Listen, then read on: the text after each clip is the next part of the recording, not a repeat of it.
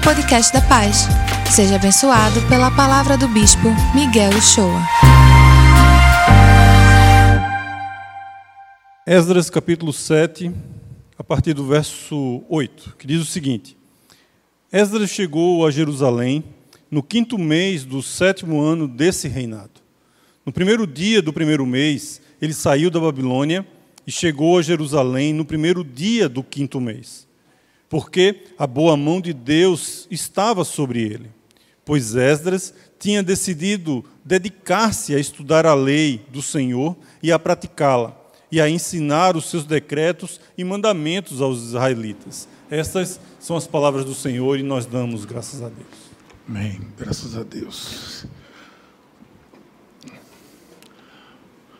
Graças a Deus pela palavra do Senhor.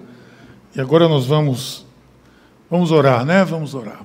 Pai querido, muito obrigado por mais essa oportunidade de estar na tua palavra. Pedimos que as palavras dos meus lábios, o meditar do meu coração sejam agradáveis na tua presença. Rocha minha e redentor meu. Amém. Mantém, Senhor, a minha mente cativa à tua palavra, em nome de Jesus. Gente, quem imaginaria, quem poderia imaginar que nós estaríamos, a essa altura do ano, usando essa expressão com tanta frequência, novo normal? Ora, se a gente já tinha dificuldade de identificar o que era normal desses dias, avalie agora o novo normal. Pois bem, tudo é diferente, as coisas são às vezes estranhas, algumas coisas invertidas. Você imagina que você para entrar num banco hoje você tem que usar máscaras. Antes para você entrar no banco você não podia absolutamente usar máscaras. É um dos exemplos de que agora nós estamos nos adaptando a tanta coisa. Mas a realidade é que a humanidade está vivendo.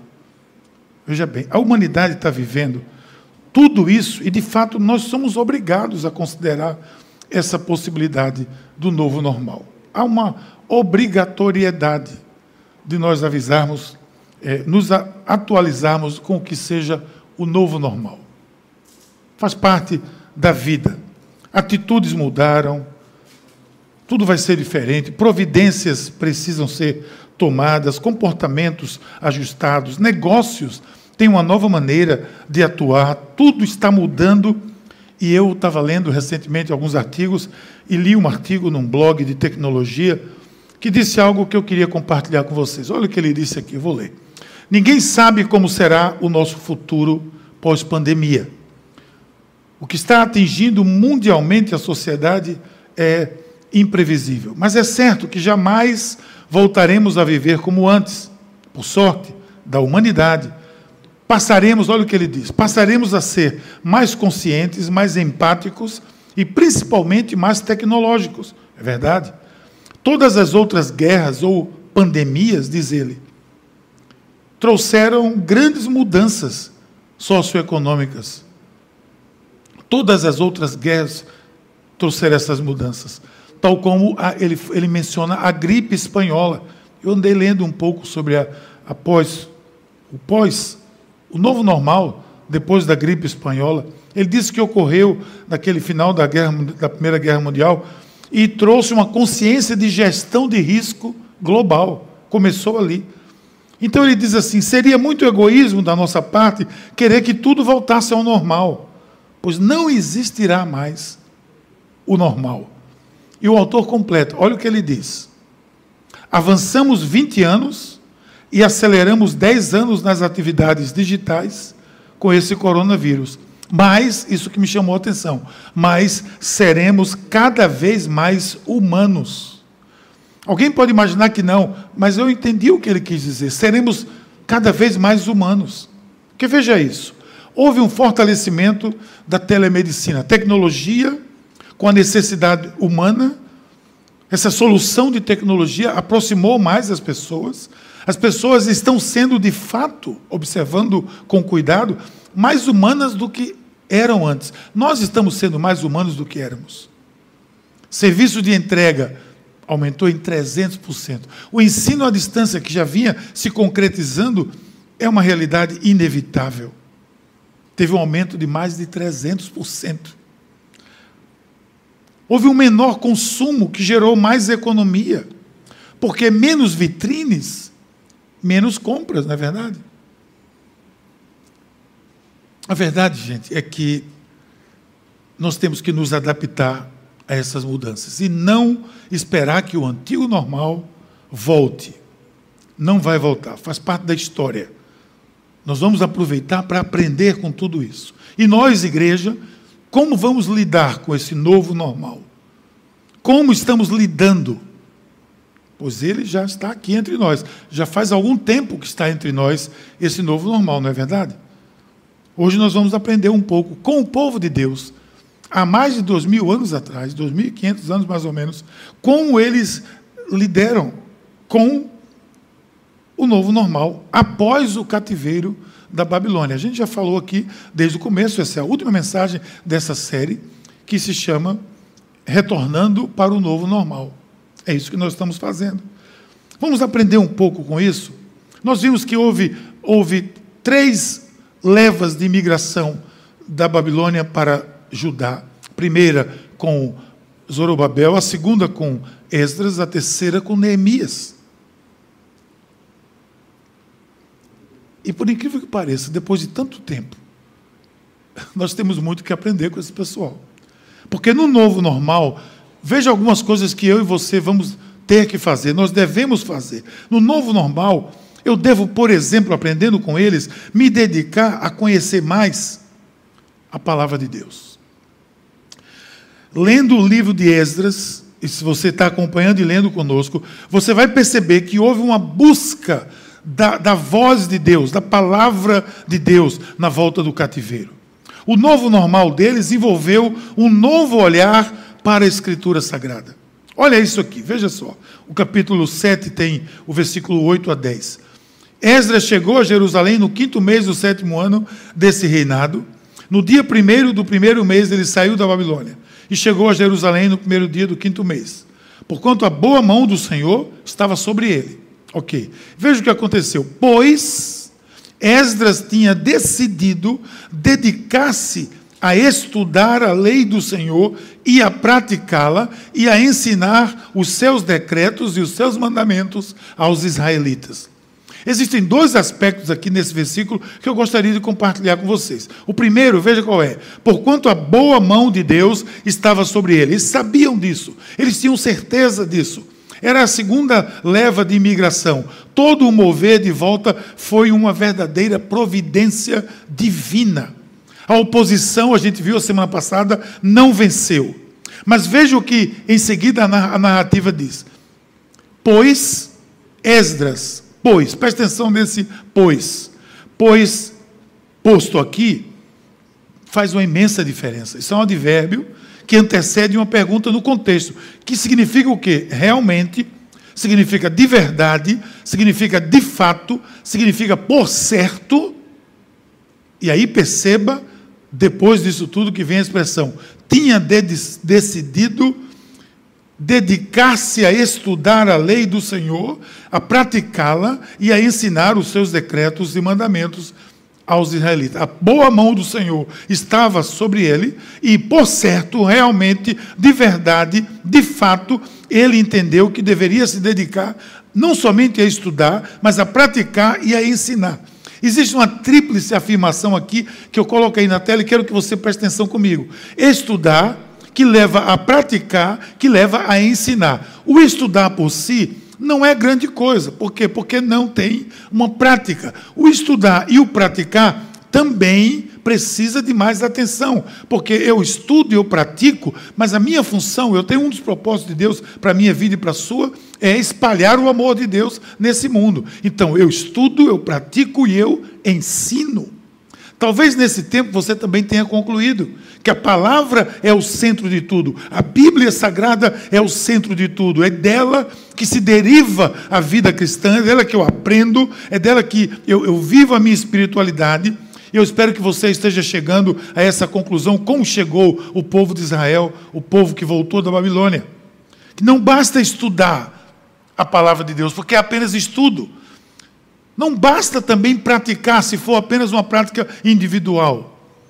Não basta estudar, mas precisa ensinar e passar adiante. Essa é a nossa tarefa. A palavra de Deus não é para eu ficar me debruçando sobre ela e me deleitar nela apenas. Isso vai, vai, não vai trazer grandes benefícios para a humanidade. Algo mexeu conosco, gente, nesse tempo. Parece que o desejo de conhecer mais da palavra de Deus cresceu entre nós. Eu tenho percebido que cresceu em, algumas, em alguns momentos. A gente tem tido algumas lives, alguns encontros, as pessoas dispostas a buscar mais. Eu e Juliana e minha esposa temos um. Nós estamos com 180 dias já fazendo um estudo bíblico diário, capítulo a capítulo da Bíblia, e já fomos todo o Novo Testamento, com exceção do Apocalipse, e agora já entramos no Antigo Testamento. Já fizemos Ruth, já fizemos Esdras, já fizemos, aliás, fizemos Ruth, fizemos é, Esther, e hoje começamos Neemias, ou seja, a gente está estudando a Bíblia capítulo por capítulo. Capítulo por capítulo. E há um grande número de pessoas que assiste ao vivo, depois assiste de novo em casa, assiste quando chega em casa do trabalho, etc. Algo mexeu conosco. E precisa mexer. Isso é bom que mexa, porque é assim que tem que ser. Nesse novo normal, será muito necessário conhecer mais da palavra de Deus, aplicar mais as nossas vidas e fazer parte da nossa missão, o espalhar essa palavra em todos os lugares, de todas as maneiras, de todas as formas. Nesse novo normal existe uma nova maneira de fazer missão, e a palavra de Deus é fundamental nesse momento. Nós não saímos do canto sem ela. Nós não vamos caminhar para canto nenhum sem ela. Por isso que eu tenho dito, as mensagens bíblicas, elas precisam sair da Bíblia para a nossa vida. Precisam ir buscar na Escritura aquilo que é conteúdo para minha, para o meu comportamento, para o meu relacionamento, para o meu casamento, seja lá para o que for. Mas o cristão verdadeiro, ele tem a sua Bíblia como ponto de partida. Mas no novo normal não foi só isso que eles fizeram. Eles de fato se dedicaram e Esdras foi, Esdras era um escriba, um sacerdote, e ele se dedicou muito a isso. Mas também no novo normal, eu devo, não posso esquecer, eu devo trazer à memória o que Deus disse. Nós estamos vivendo já 180 dias ou mais já nessa pandemia, muito isolamento, muitas coisas feitas com impessoalidade, né, assim, em termos de contato. Uma das coisas que o povo de Deus não pode perder é a memória. O registro daquilo que que se viveu com Deus. Eu vou repetir, uma das coisas que nós não podemos perder é a memória, é o registro daquilo que eu vivi com meu Deus. Você já deve ter vivido isso. Quando os tempos difíceis chegam, a confiança quer fraquejar, a dúvida às vezes lhe rodeia. Eu já vivi momentos assim.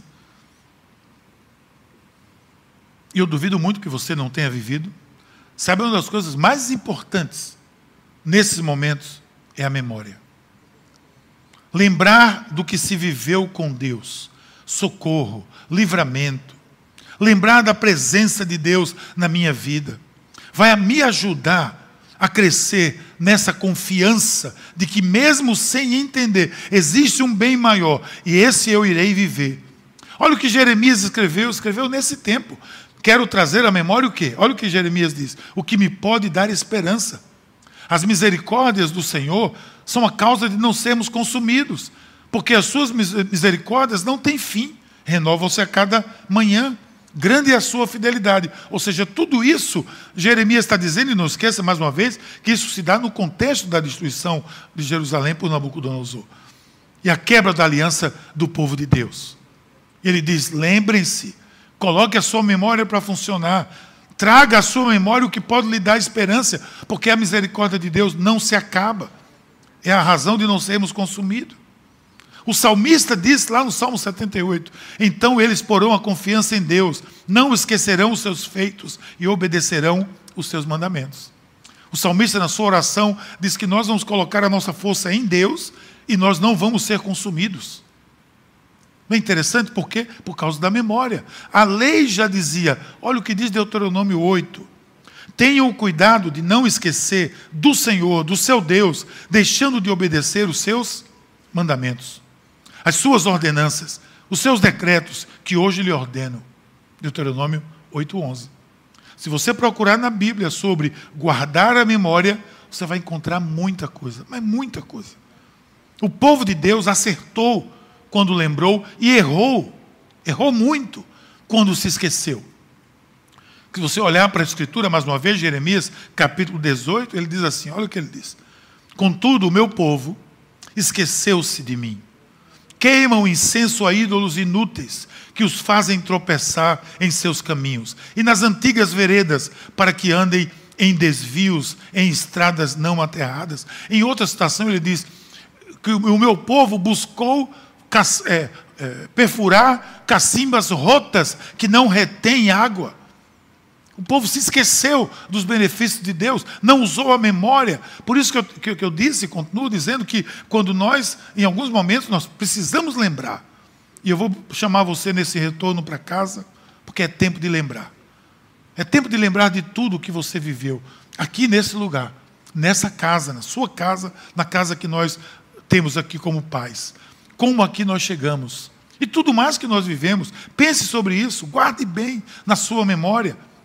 Cada passo com Deus que você deu, eles são importantes nos próximos passos, serão lições para o futuro. Uma das coisas que me ajuda muito é olhar para trás.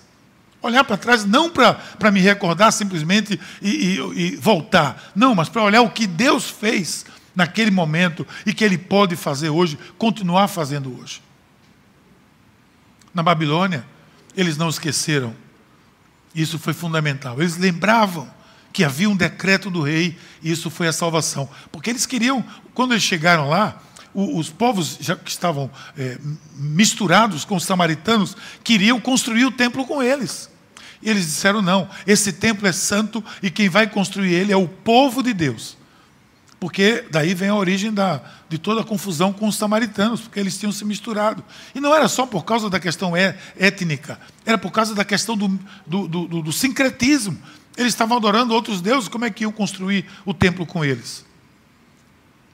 E aí esses ficam zangados e vão para mandar uma carta para o rei para dizer esses judeus estão querendo construir, eles vão é, tomar conta de Jerusalém, mas tinha um decreto e fizeram lembrar o rei. Olha só, temos aqui uma cópia da carta que o rei Artaxerxes entregou ao sacerdote e escriba Esdras, conhecedor dos mandamentos e decretos do Senhor.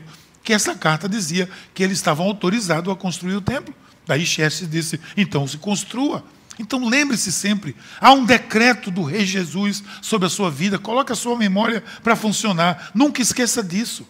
Olha o que Jesus diz de você e de mim, olha o que o Evangelho diz: as minhas ovelhas ouvem a minha voz, eu as conheço e elas me seguem, e dou-lhes a vida eterna, e nunca hão de perecer, e mais, grave isso: ninguém as arrebatará da minha mão.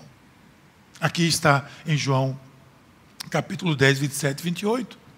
Você percebe o quanto o passado é importante nesse momento? Durante esse tempo de pandemia, gente, de certa forma de cativeiro, muitas coisas podem ter vindo à sua mente, muitas, e até atingido o seu coração. E é razoável que isso tenha acontecido. Mas agora, resgate a boa memória a boa memória de cada dia vivido na presença de Deus, experimentando o que Ele trouxe, falando do seu amor com ânimo e cheio de esperança. Esse povo ficava às margens dos rios da Babilônia, lembrando de Sião, Salmo 126. Não se permita entrar em estado de amnésia. Seja grato. Eu li algo que me alerta bem para que minha memória nunca se perca. Eu costumo dizer que, eu citar um poeta que diz que a gratidão é a memória do coração. No entanto, eu li também algo que diz assim: que a gratidão tem memória curta. Que não seja o nosso caso. Que a nossa gratidão a Deus não tenha memória curta, que nesse retorno, mesmo que gradual, que nós estamos vivendo hoje, nesse novo normal, a nossa memória não falhe.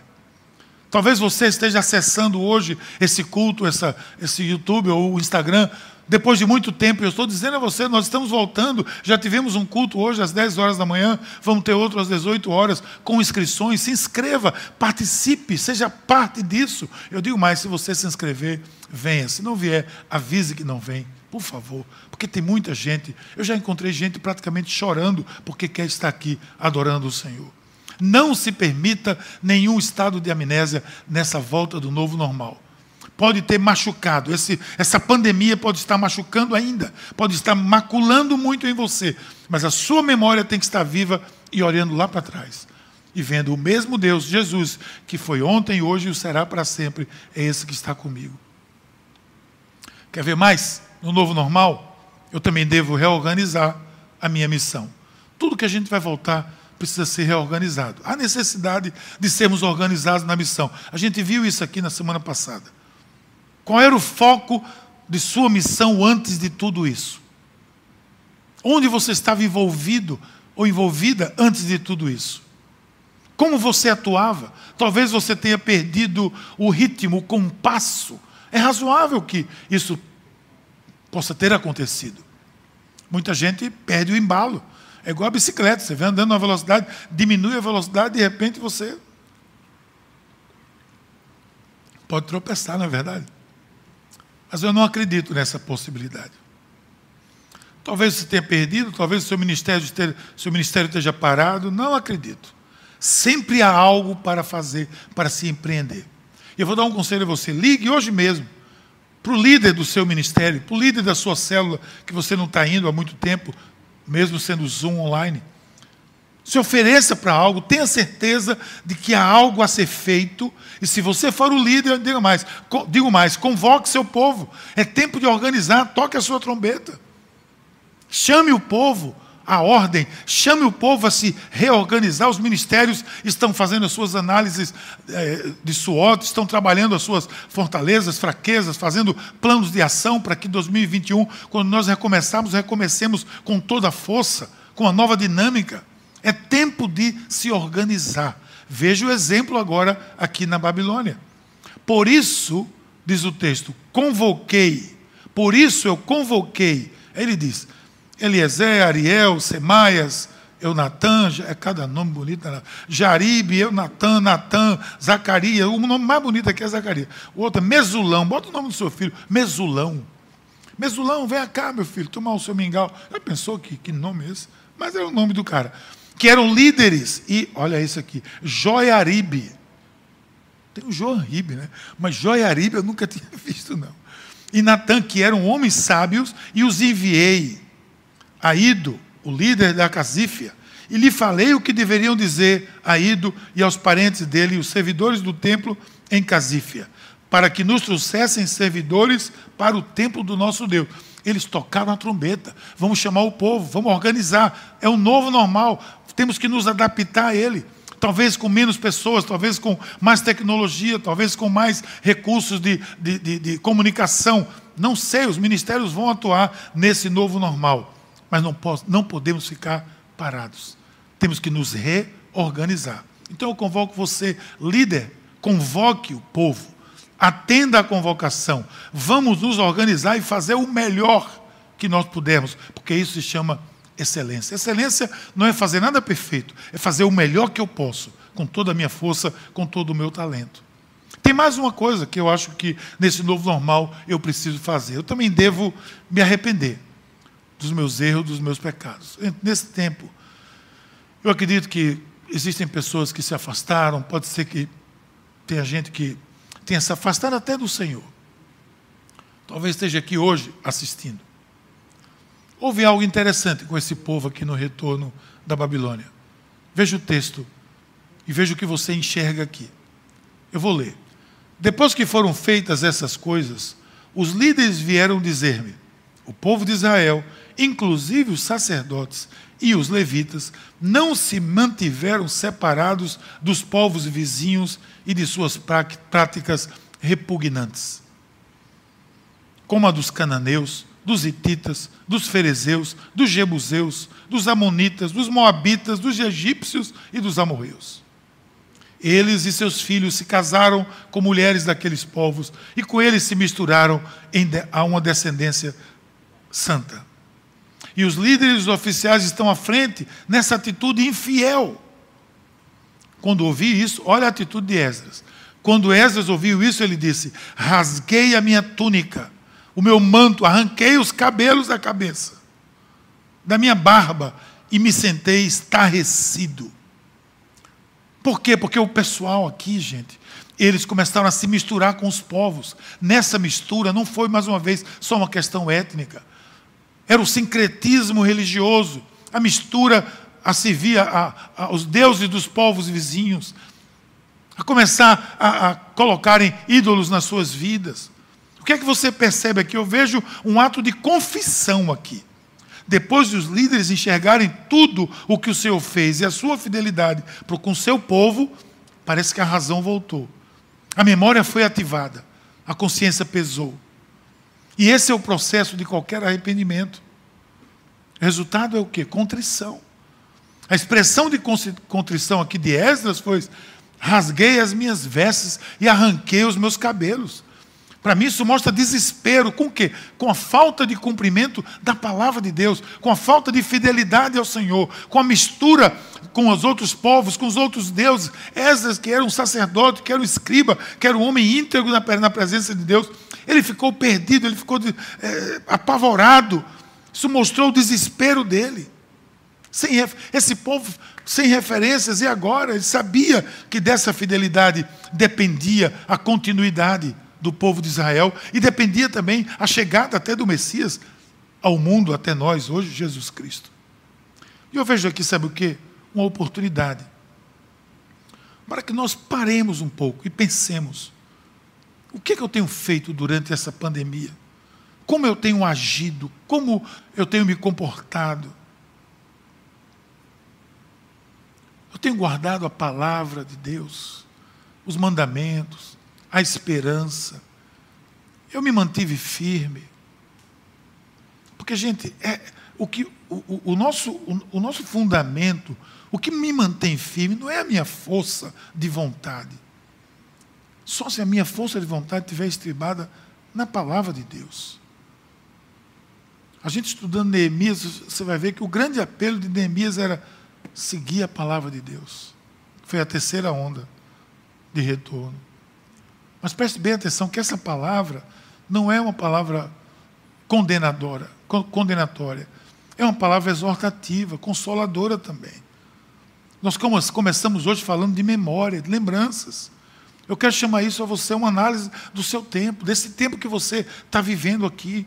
Qual é a direção que a sua vida está tomando? Talvez a ausência dos cultos presenciais.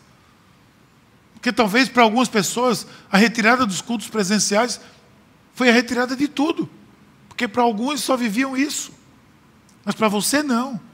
Para você que está firme na palavra, nós podemos passar aqui mais de um ano sem cultos presenciais. E a palavra estará firme no seu coração, porque você guardou a palavra no seu coração.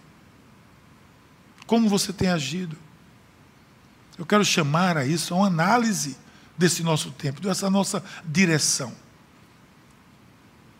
Eu sei que a ausência das células, dos encontros, dos discipulados, aqueles encontros no café, na cafeteria, para o discipulado, essas ausências podem ter mexido com você, é verdade. E é compreensível isso. Mas não deixe que isso lhe domine. Nós estamos aqui para rever isso, gente.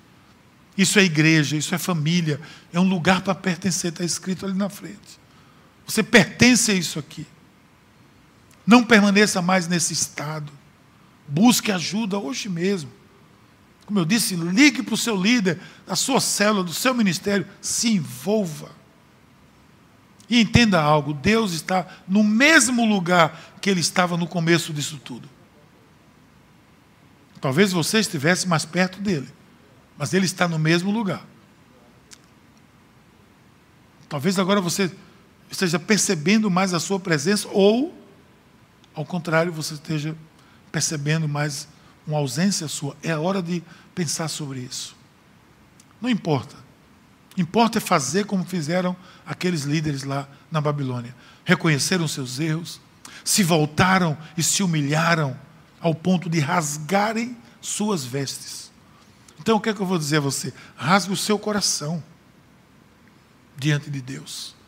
Prostre-se diante de Deus, volte aos seus braços, ao lugar de onde você estava. Ali é o seu lugar, perto do Pai. Talvez há seis meses atrás você estivesse num lugar que você gostaria de estar hoje, mas você perdeu de alguma forma o fio da meada. É a hora de voltar. O novo normal vai, vai trazer você de volta de uma outra maneira. E eu garanto a você que vai ser, talvez, você vai viver um, um momento ainda melhor do que o que você viveu. Mas ainda tem mais uma coisa que eu quero dizer no novo normal que eu devo fazer. Sempre agir pela vontade de Deus. Desde o início dessa série, nós temos dito que estamos sob a direção do Senhor. Que nós retornaremos pela direção dele, com bom senso, com cuidado, como estamos voltando hoje. No retorno desse povo, quando perceberam que estavam saindo da vontade de Deus, se prostraram, voltaram, arrependidos, reconhecendo. Olha aqui o capítulo 10. Enquanto Esdras estava orando e confessando, chorando prostrado diante do templo de Deus, uma grande multidão de israelitas, homens, mulheres e crianças, reuniram-se em volta deles e choravam também amargamente. Arrependimento. É o novo normal lá da Babilônia, foi esse. Eles voltaram, viram que tinham feito durante aquele período coisas erradas, viram que não estavam no caminho do Senhor, viram que tinham deixado a sua vida mais íntima com Deus, mas choraram na presença de Deus e se arrependeram. O retorno era uma bênção, mas fazer, seguir, agir pela vontade de Deus, aí sim era muito mais importante. Você vai ver Esdras prostrado, porque haviam desobedecido a lei do Senhor, se misturado com os povos locais. E uma, uma desobediência, gente, vai ser sempre uma desobediência. No novo normal, eles precisavam de tudo dentro dos padrões. Qual foi a decisão? Olha aqui o texto. Façamos agora um acordo diante do nosso Deus e mandemos de volta todas as mulheres os filhos, os, os que haviam se misturado, se separaram com suas mulheres, filhos. Você pode até achar que isso era algo estranho, mas era o que a lei dizia. E por que a lei dizia? Porque havia uma necessidade de preservação desse povo. Se eles se misturassem, gente, nós não estaríamos aqui hoje adorando ao Senhor. Porque havíamos, eh, teríamos também, eles teriam se misturado com o seu sincretismo religioso todo e a pureza da linhagem espiritual do povo de Deus não havia se, se, se, preservado, não haveria o Messias, não haveria Jesus, não haveria igreja, não haveria eu e você aqui prostrados diante do Senhor. E aí eles voltaram. Esdras levantou-se fez os sacerdotes principais e os levitas e todos os israelitas jurarem que fariam o que fora sugerido, e eles juraram: Nós vamos voltar ao primeiro amor, como Está dito lá em Apocalipse. Depois disso, observe: houve arrependimento, houve retorno aos padrões, houve uma nova direção, agindo sob a vontade de Deus agora. E essa história é muito bonita, mas acima de tudo, tem uma mensagem para cada um de nós. Mesmo que esse tempo tenha levado você a outros caminhos, o que é possível. Deus está lhe chamando a reconsiderar e agir agora segundo a sua vontade. É tempo de volta. Esse é o novo normal. Quem age pela vontade de Deus, tem atitude segundo a vontade de Deus, testemunha isso em suas decisões. Veja o que eles fizeram. Olha aqui, versículo 19. Todos eles apertaram as mãos em sinal de garantia que iam despedir as mulheres, cada um apresentou um carneiro de rebanho como oferta, ou seja, houve contrição, arrependimento na presença do Senhor. Pode parecer estranho, mas era o que a lei determinava. Nesse novo normal, muitas coisas já têm sido diferentes. Muitas outras ainda serão, mas esteja atento. A vontade de Deus, a sua palavra, e siga por ela. Nós seguiremos enfrentando os desafios. De acordo com tudo que a gente está vivendo, muitas coisas já têm sido diferentes, muitas outras ainda serão. Esteja atento à vontade de Deus. Siga por ela no novo normal, eu tenho que me dedicar mais a conhecer a palavra de Deus. Eu tenho que trazer à memória aquilo que Deus tem dito. Eu tenho que reorganizar a minha missão, me arrepender dos meus erros, dos meus pecados e agir segundo a vontade do Senhor. Essa é a nossa mensagem de hoje, para que você ajude você a voltar ao normal, ao novo normal na nossa vida. Vamos, vamos ter um momento só de oração? Pai querido, obrigado, Senhor. Obrigado pela tua palavra que nos conduz, depois de 2.500 anos, nos conduz a uma realidade tão parecida, com conselhos tão apropriados para os tempos de hoje. Pedimos que a tua graça nos envolva, Senhor. no nome de Jesus. Amém. Aí, curtiu essa palavra? Aproveite e se inscreve para receber semanalmente nosso podcast. Nos segue também nas redes sociais, no perfil Somos Pais. E se mora perto de uma de nossas extensões, vem nos visitar. Até o próximo!